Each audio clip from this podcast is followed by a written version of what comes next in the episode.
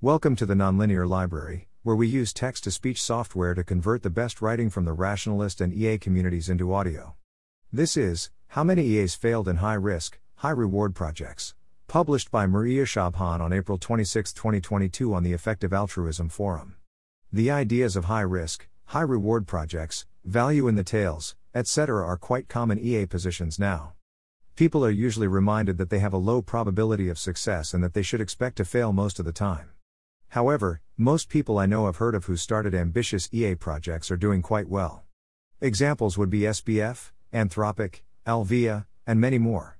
My question, therefore, is the risk of failure lower than we expected, or do I just not know the failures? Do I just know the selection of people who succeeded?